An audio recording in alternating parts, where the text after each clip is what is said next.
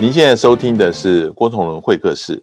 在一年以前，我曾经访问过李豪仲，当时他搬到纽约，才刚刚在罗斯福岛住下来，就碰到三月开始的疫情封城。他在《纽约暂停记忆》这本书里面有亲身的描写，现在大家看一看就可以知道，呃，跟台湾现在的情况做对照。呃，豪仲现在担任上报主笔，在大家还没有开始居家工作以前，是少数已经身体力行的人。呃，欢迎豪仲来到呃会客室。呃，崇伦哥你好，各位听众朋友大家好。我我想先请教，就是我们在一年以前曾经谈过纽约的疫情，呃，我们知道现在纽约的情况几乎已经恢复正常了。呃，你你现在在看从纽约这边来看台湾的情况，我知道你也很关心台湾的情形，我想先问问看你的感觉是怎么样？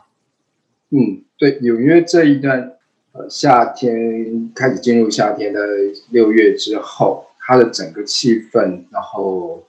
包括生活的作息，这这些大概都已经慢慢已经回上轨道了。尤其是公立学校的那个授授课，已经回到学校的实体教学。嗯、那很多的居家办公也慢慢陆陆续续有一些回到自己的办公工作场所。那你可以看得到，说整个纽约的街头，它整个对于当时去年同一个时期那个疫情的那个紧张程度已经，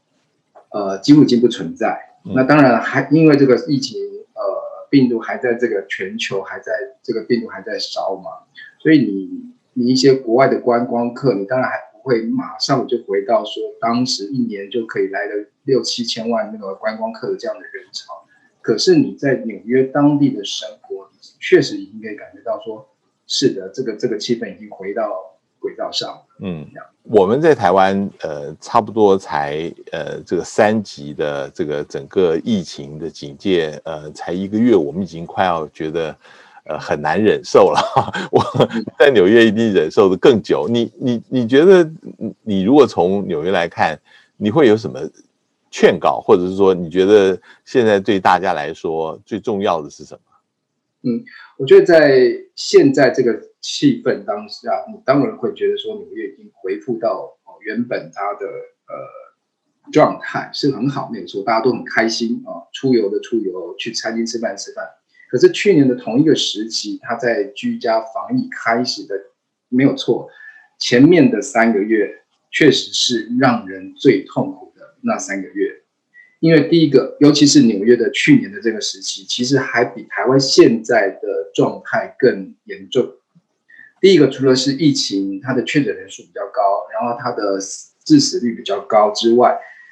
去年的这个时候，我们对于病毒的认识跟理解其实是很不足的，嗯，包括它怎么传播，嗯，怎么样子防堵，怎么样子，然后包括这个病毒的呃它的存在的方式，它的传播的方式，或者我们要怎么遏制的方式，其实大家一无所知。可是经过这一年多来，其实大家对呃现在这个条件遇到，当然台湾现在是状况当然是很严峻。比起过去这一年多是，可是事实上相对来讲，我们对于这个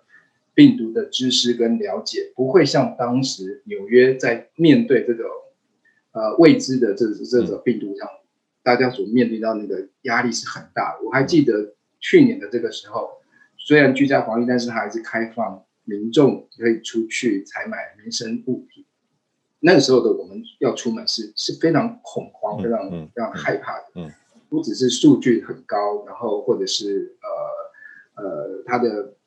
死亡的威胁是你可以亲身的感受到，也许就在你的周边。嗯，嗯，那我我觉得纽约这十几个月来，它所表现出来的，也许它在防疫上面，包括在疫调，包括在隔离，包括在居家检疫，或者是在它整个呃防堵这个病毒的传播上，它不是做的非常常的好。但是确实，因为他到今天也已经光是纽约州已经有两百万人确诊，有五万多人死，他确实做得不好。可是，在这个过程里面，你也可以看到说，纽约它扮演一个世界级的首都，一个世界级的大都会，它确实有它独到之处。因为每一次对纽约的重大的打击，都会快速，它都会很快的去凸显出这个超级大城它的弱点。嗯，而每一次凸显出这个城市的弱点，它也能够很快的去找出对峙他这个弱点的方式。其实包括像九一一事变的时候，对纽约那时候很大的打击。那个时候的呃变化，或是那时候的打击，也造成了往后纽约在医医疗院所那种急救疾病啊、重病救救救难，还是。呃，他整个医疗的这个体系，怎么样是去在那种重大伤亡的情况之下，我可以在最快的时间去救护该救护的人，嗯、所以那个时候已经做了一次调整。嗯，嗯还有包括他的消防，包括他的警政，所有东西都配合到，如果我再有一次这么大的发生，我不会再让它重蹈覆辙。那、嗯、纽约也是在这一次的疫情这么严重的情况下，它也暴露它非常非常大的弱点。嗯嗯嗯，它的地铁绵密的运转，只要有一个环节。啊，这个城市的运转的其中的一个环节，它如果没有办法呃行驶的时候，它整个整个机制是会停摆的。嗯嗯。还有包括说呃，过去最明最明显的改变，就是纽约的人的工位习惯有很大的改变。嗯嗯。去年的这个时候，疫情已经那么高，呃，在高峰的时候，还是大家不愿意戴口罩。嗯。那经过这一年的调整，他们也的观念也也做出了一些调整。嗯，然后再再者，呃，纽约为什么说六月的时候它的整个气氛就会恢复，跟它的疫苗的施打率很高，嗯，也许是呃纽约州好像是全美算是数一数二，嗯，可是，在今天之前，呃，过去每一年纽约都会有流感的大流行，嗯。嗯。可是我记得那个时候，政府在催打疫苗的这上面，不管你宣传嗯多么严重，赶快去打疫苗，可是大家都是爱打不打。嗯，当然这里会有大概有两成左右的那种反疫苗派的。嗯，当然有，因为是因为宗教关系。嗯，但是也有一些人就是自制自己叫很很身体很强健，他不认为嗯嗯美国人 我认为纽约人，我可以在商场上，我可以在政界，我可以在全世界立足的这样子一一个这样子一个。一种城市的特性的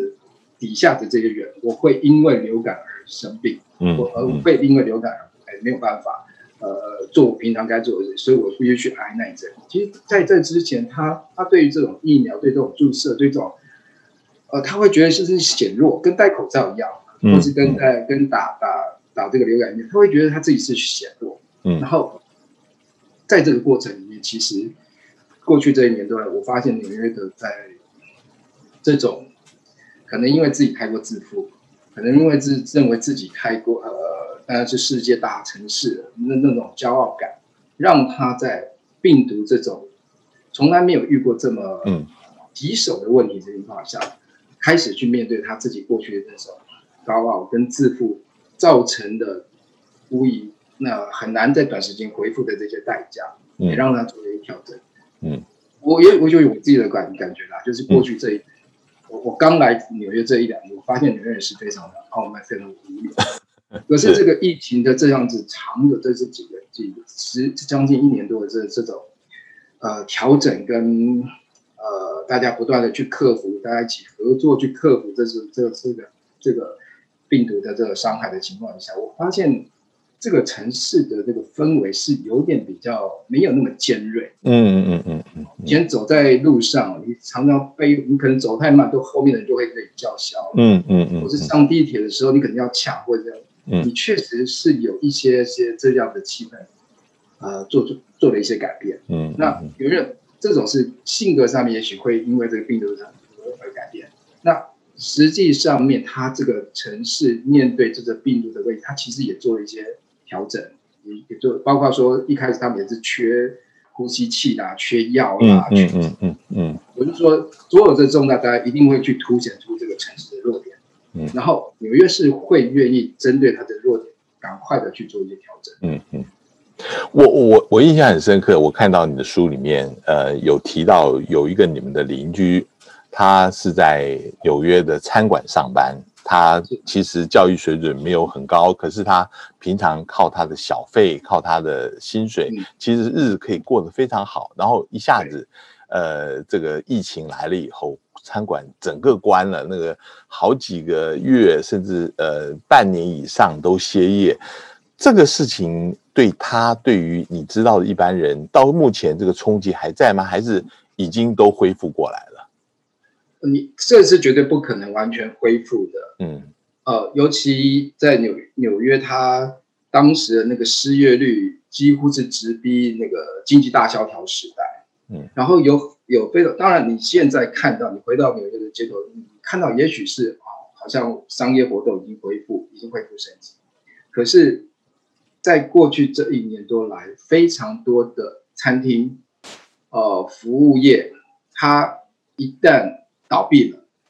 他就是没有办法再，他就是永远倒闭了，永远回把它开了，是，就是他已经，他已经就就就等于就是就就是消失了嘛。嗯，那你那那你说，呃，像像我我在书里面提到这个这个邻居他的他的遭遇，其实也就是整个这个。这一段时间以来，很多人说，有些人撑得过去，有些人撑不过去。那再再再再严重一点，其实，呃，像像我这一位邻居，是因为他们是从双薪家庭变成单薪家庭，那至少还是有一份薪水可以去撑。嗯嗯，嗯。但有更多的是，他其实是，可能夫妻两个或者一家真正都必须靠救济而活。嗯嗯。所以在那一段时间以来，我不知道台湾现在是怎么样。那纽约的过去了，我们除了说医院的重症啊，或者是死亡，或者是确诊，或者居家隔离人数增加之外，其实过去这大半年来，纽约也是精神病患增加最多的。嗯嗯，嗯。而这些精神病患会因为大家把医疗资源全部集中在我必须去救治这些生病的人，啊，反而他得到了相对过去来讲比较呃低的照顾。低的，对，嗯，所以这个这个这个心态上面，不管是经经济上的，你你只能说现在眼前是如此，可能一些商家重新恢复，嗯，可是，一些过去我我我看那个美那个曼哈顿很多那些精品店，很多那些商店，有些到现在它其实是人人去楼空，它并没有因为疫情回来，它整个又可以重新，因为在在过去那段，它可能已经破产，没有办法再恢复，是是，那再加上说。呃，它的影响包括这个很多东西都是举债借钱来发放一些救济了，那它的那个财政的缺口也是因为这些大幅的增加，过以以后也会，我看接下来大家头痛的就是要处理这些问题了。是我我我我想进一步问，就是说这个疫情会不会对于我们所熟知的生活啊产生一些？更根本的影响，譬如说居家办公，居家办公，呃，现在很多人都已经越来越习惯，即使你没有被 lay off，但是办公室或者是企业开始会考虑说，我要减少办公室的规模，其实以后不需要这么多人。回来上班，那以前呃纽约这么多人，他们每天通勤到纽约这边来，在纽约这边消费，呃，不管是办公室或者是餐厅，乃至旁边的酒吧，这些整个都会受到呃未来这个生活的冲击跟影响。这个这个问题，呃，你是怎么考虑的呢？这个绝对是一个到现在来讲，它还是存在的，包括居家办公这样。还是有相当程度，大概三成四成的人，他是拒绝回到办公室上班的。但是也有那种就是，呃，我过去我因为疫情的关系，我改成居家办公之后，我确实我发现我不需要这么多的人力。嗯嗯嗯。我在那个很多很多的公司，他为了要为了要节呃尊节他的支出，减少他的，他是在那时候大量裁员。可是裁完之后，你发现过去这一年来，他的新的办公方式也开始运转之后，现在纽约回回复轨道了。可是他并不会去回聘过去的那些员工，嗯嗯，嗯，所以那他的失业的人口，或者说他外移的人口，嗯嗯，然后再加上呃很多的这些形态，居家办公最困难的其实是个人来讲，是前比如说前三个月，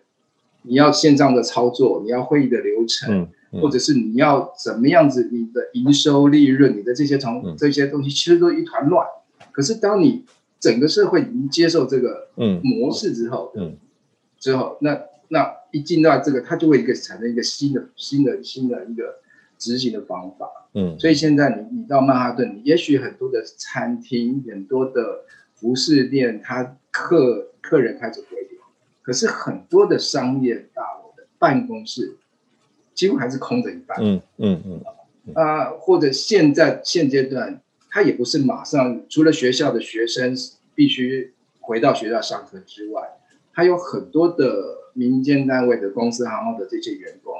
他还是在处于可能是部分居家办公，或者是一三五上班，二二四呃留在家里，嗯，啊，或者是说弹性的上班，嗯，他会变得就进入到了新的重新调整，要怎么样子回到去年三月四月的时候的那个那个连接点，其实那还是有一段路要走。嗯，我我接下来想跟你谈一下这个纽约的呃政治的情况啊，嗯，我首先是谈纽约州州长 Cuomo，呃，在疫情那一段时间最严重的时候，他每天都出来解释。那个时候他声望高得不得了，当然也是因为在去年是反映出呃一般人呃很多人对于川普的不满，然后呃他的声望非常的高，甚至有人希望他出来来代表民主党选总统啊。可是我们看到他从这么高的声望。后来就一路往下跌，他的性骚扰的丑闻，后来又说他隐匿纽约养老院的那个死亡的人数啊，嗯，你怎么看 Cuomo 他的那个暴起暴落，他的问题在哪里？嗯，我们去年呃疫情开始爆发的时候，呃，大家都不知所措的那一段时间，没有错，我也跟很多的纽约人一样。每天都要盯着这个 Cuomo 这个州长他的疫情简报，然后你会发现他为什么的民调会升得这么高，也不是只是纽约人支持他而已，是全美的人在对照其他州长的表现的时候，你回过头来看，你纽约州长他的特质，他善用数据，条理分明，嗯，不诉诸恐惧。嗯，不制造恐慌，嗯，然后慢条斯理，嗯。啊，当大家都知道，他从来也不会给你呃虚幻的说，呃期待说可能过几天可能情况就好，然后但是他可以很很很实际的告诉我们，现在遇到这样呃无法面对的一个解决的一个状态之下，我们要用什么样的心情去去接受它啊。就一步一步，包括说它的居家防疫，简单讲就是柔性的这个封城，它是分阶段的啊。第一阶段二十五趴的人，呃，居家办公，然后五十趴，然后七十五趴，然后到了一百趴。我们那时候跟着这样子走，你都知道是情况在变坏，嗯嗯。可是那个时候，Cuomo 扮演的就是在当下让人心比较稳定的状态之下，不会觉得，因为他讲出来的东西有数据。有方法，嗯，啊，我们也是这样，所以你会去支持他，尤其在尤其在那种兵荒马乱的时候，嗯，一个能够稳定民心的人，那当然自自然他会受到比较多的肯定。那你再去对照，也许那个时候正在忙于选举的川普，嗯，他是不是会被人家质疑他的防疫的用心，他去对峙病毒的这这个呃诚意到底在哪里？你就会对照出来。可是为什么他的民调会突然的大量不断的这样子呃下跌，也不见得全然是因为后期因为性骚扰案拖累了他。其实，在这个过程里面，你会发现前面三个月、前面四个月，Cuomo 可以把纽约浮动的人心稳住下来。但是你摊开数据，非常现实的，嗯，纽约的。病情一直在往上攀高，嗯嗯嗯包括说他的确诊数，包括他的死亡数，一直都比其他各州都要严峻，就是表示他并没有一个真他他也许在呃态度上面表现出了他的诚意，可是他在实际的作为上面，他做他做不到一个让人民感到安心的状态，嗯，所以是你这个这个状况，你拖了。半年过后，其他的州都已经开始在降低确诊数，可以相对的像，尤其像呃呃康州隔壁的康州、纽泽西州、呃邻近的州都已经开始感觉到比较宽松或者比较没有那么严峻的时候，你纽约还在烧，嗯，而你那个时候 Cuomo 那种稳定民心的那种状方法。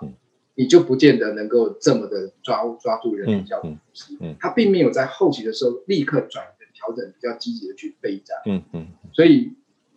大家实际的感受，很感谢他在初期的那几个月，大家兵荒马乱，什么都不知道，给我们足够的资讯、嗯嗯、去了解这个病毒，嗯、以及我们会过得有多惨。嗯嗯。可是当大家都已经习惯这么惨的时候，我们需要的是你有没有一个实际的方法，包括说，嗯，纽约的境外隔离其实做得非常的糟糕，然后它的意调是几乎已经一开始就放弃了，嗯，然后它的隔离也都是都是做形式化的，没有实际的，不然的话它不会这么严重。那就是你那当然它有它其他赶快补上来，包括它的筛检的那量能，然后包括它医疗的这这院所的这个这资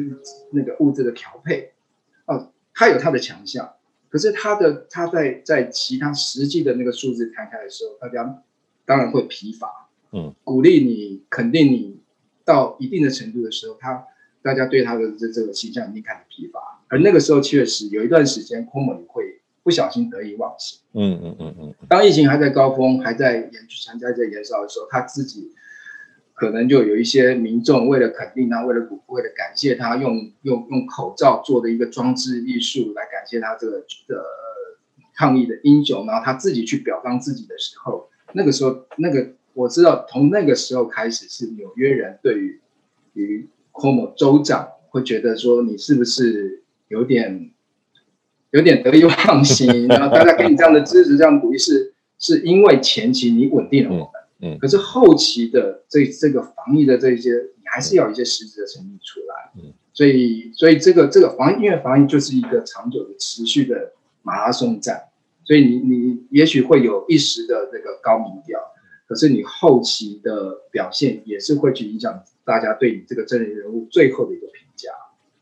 我我我知道你也很关心台湾的情况，因为在台湾也有类似的情形，尤其是。台北市长柯文哲跟新北市长侯友谊啊，他们两位呃，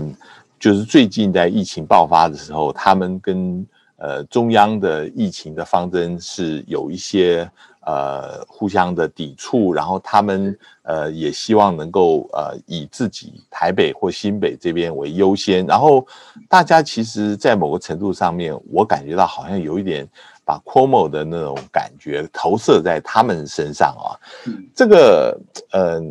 你觉得，嗯、呃，台湾的情况，呃，跟纽约来比的话，呃，又是怎么样？你觉得柯文哲，尤其是现在柯文哲声望是很高的，他会不会呃走 Cuomo 的老路呢？还是说他可以维持现在的高人气？比如说最近的好心肝诊所的特权，他就被批评的非常厉害，你怎么看？在疫情这期间呢，尤其是呃，美国这前初期刚开始在爆发的时候，我觉得这个基本的心态就是人民会去找出一个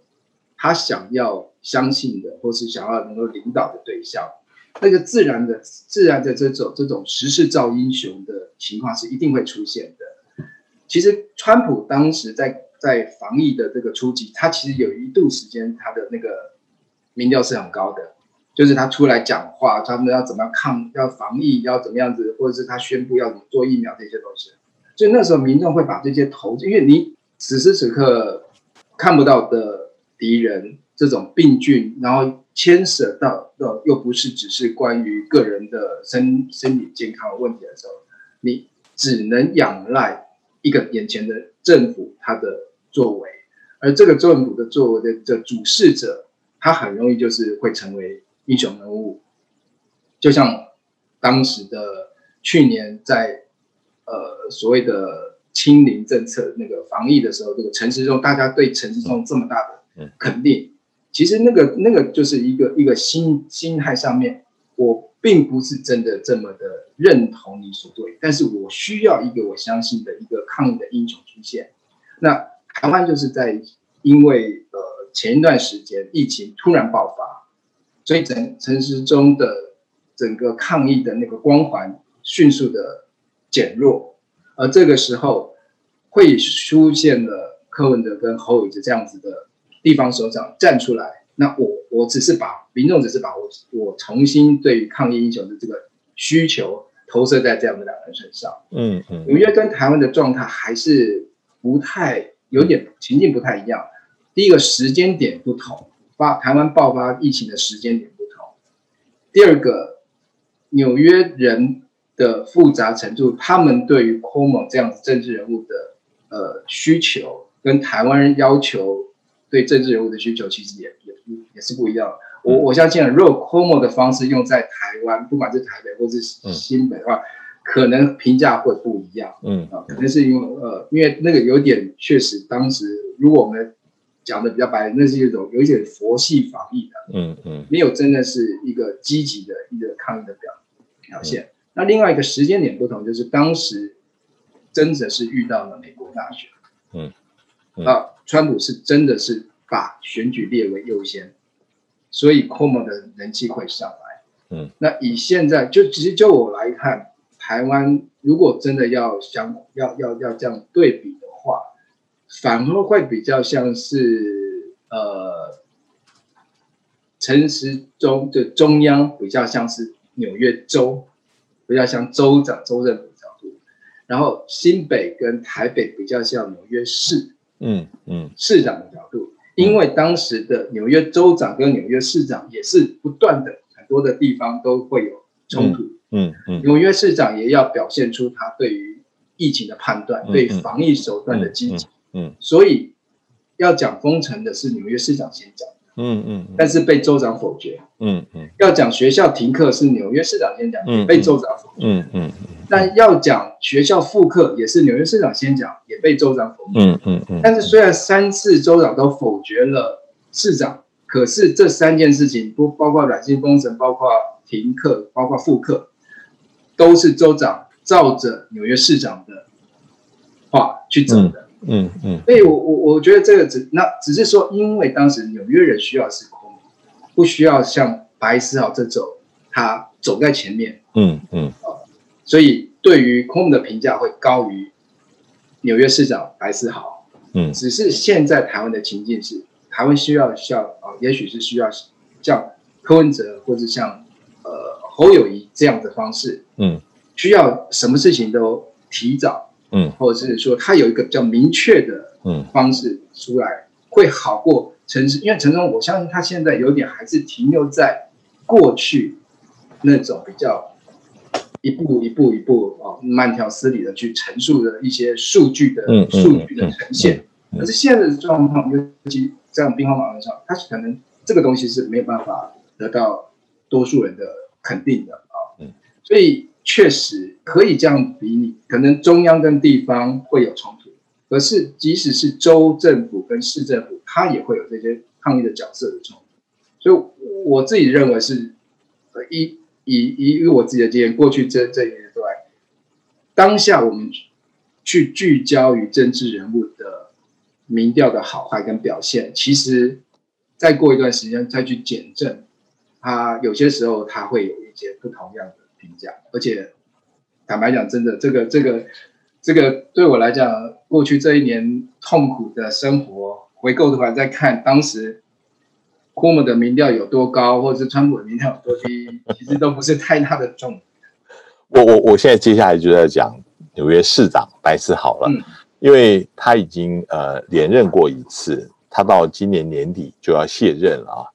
他两次的选举都非常高，有一次是七十三的百分之七十三的支持度，第二次是百分之六十六的支持度啊。可是现在普遍好像纽约市民对他都。认为做的是蛮差的，你觉得刚刚你你刚在评述的时候，你觉得白思豪也未必见得是这么差啊？你自己的观感是怎么样？然后这个可能会对于马上要开始的纽约市长选举会有什么影响？嗯，白思豪的的例子，其实我们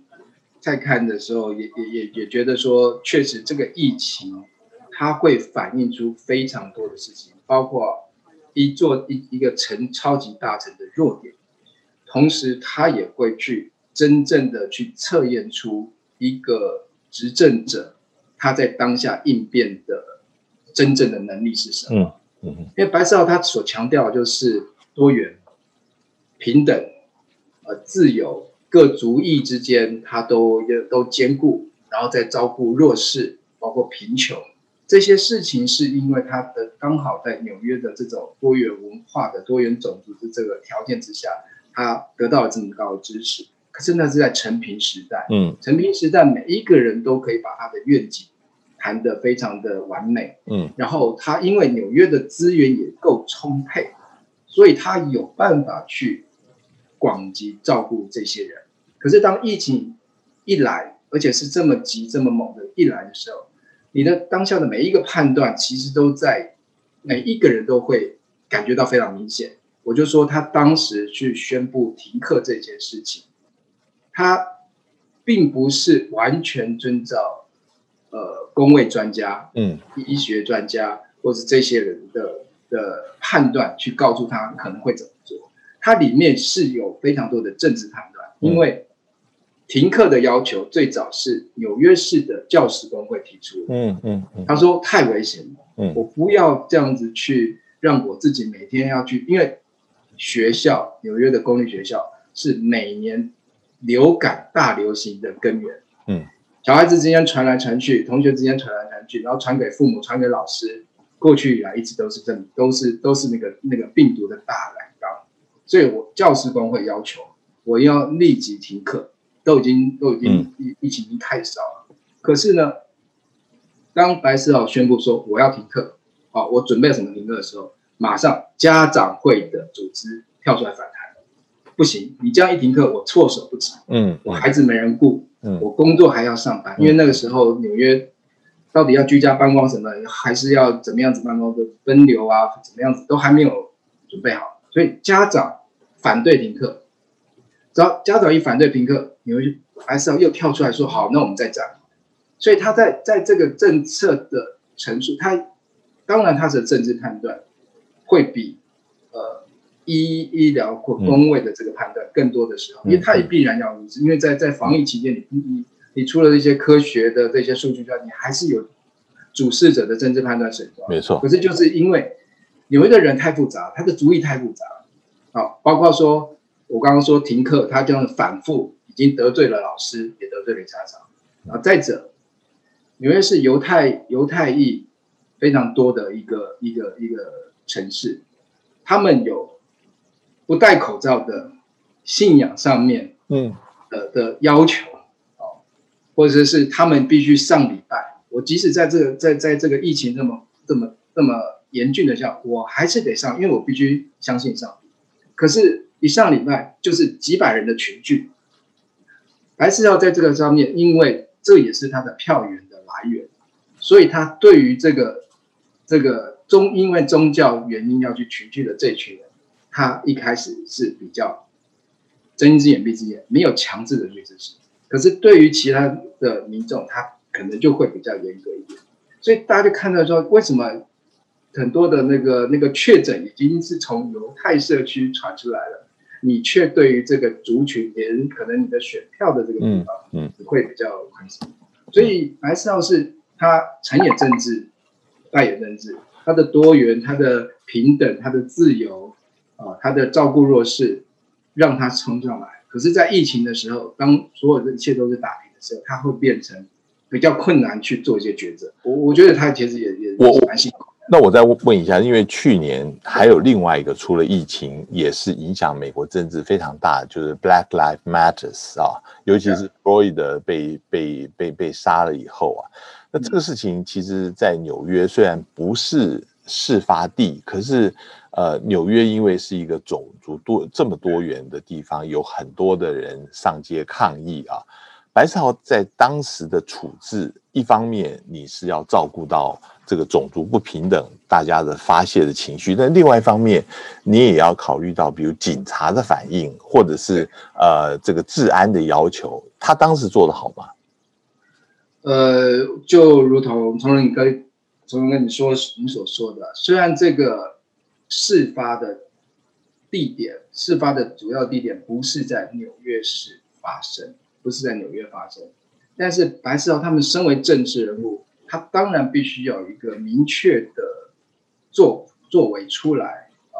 那这个作为一一出来，他就会有一些反应。那最对他来讲最伤的，当然就是因为在那个 BLM 运动的当下，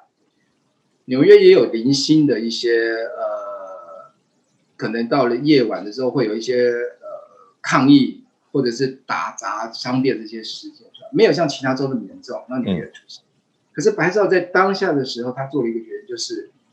我要声我要声援这个运动，我支持。族群平等，包括呃多元种族这样子的的议题，所以我我的方法之一是削减纽约市警察的预算。嗯嗯，这个这个消减预算一下去就是一一下去的时候，其实就让纽约市的警方他这个群组非常的反弹。嗯，第一个我不是事发的人，第二个我纽约警察其实是对于外衣族群相对来讲。是更平等的。其实我自己是亚裔的人，我在我我我我我在纽约生活过去这这年多来，我遇到的纽约警察，即使我交通违规哦，开车可能违规右转，或是或是或是怎么样，其实对我来讲，他们是蛮友善的，并没有让我觉得因为我是亚裔的面孔面孔，而纽约警察对我特别的不礼貌，坦白讲，我没有遇过。可是他们在那个事件的高峰的当下，纽约市警察却第一个是被削减预算，嗯嗯，啊，所以当时其实就有讲了，你在选举里面，这些纽约市警察有一有大部分反而跑去支持川普，啊，那他的他的这个过去沿袭了他的过去白思豪的这些注意逐一平等的这个做法，我是肯定的。可是，在当下他他。马上就做了这个行动，跟很多的纽约市民，纽约市民他其实对纽约纽约市警的反弹有没有那么大？这这这其实是另外一回事。呃，我最后我们还有一分钟，我想呃听你谈一下，你觉得现在目前民主党的市长初选，因为二十二号就要举行了，目前呃有八个参选人，但是现在集中是呃杨安泽跟那个布鲁克林的区的区长 Adams 啊。这里面，呃，现在目前竞争的情况怎么样？你觉得，因为在台湾，大家关心是注意是看到杨安泽的事情啊。杨安泽为什么从一路领先，现在反而往往下掉？不好意思，就一分钟的时间。OK，我我觉得杨安泽他当然就是因为他参参加那个民主党的总统总统竞选的时候，他整个知名度大开啊。那包括说他在亚裔的这部分也有他的铁粉，他在募款上面，不管是人数。或是他的募款金额，其实还有募款速度，其实都超越了当时的白思豪。可是，就他的唯一唯一的最大的一个大家检证说，为什么他的民调会下降，就是他过去一路以来，其实他没有任何的实质的从政经验。嗯嗯，在进到肉搏战，尤其对手要追上你，对手要攻击你的时候，你其实就可以找到非常多你行政经验不足。尤其纽约是一个非常复杂的大都会啊，那。杨安泽是因为他自己的知名度突然窜升而得到这么大的支持，可是实际上面政治上面的一些攻防上面的时候，他就会暴露出他的可能一些必须要加强的地方。非常谢谢郝总，呃，希望下次还有机会能够跟您做访谈，呃，我们今天就到这边结束，谢谢郝总，再见。谢谢。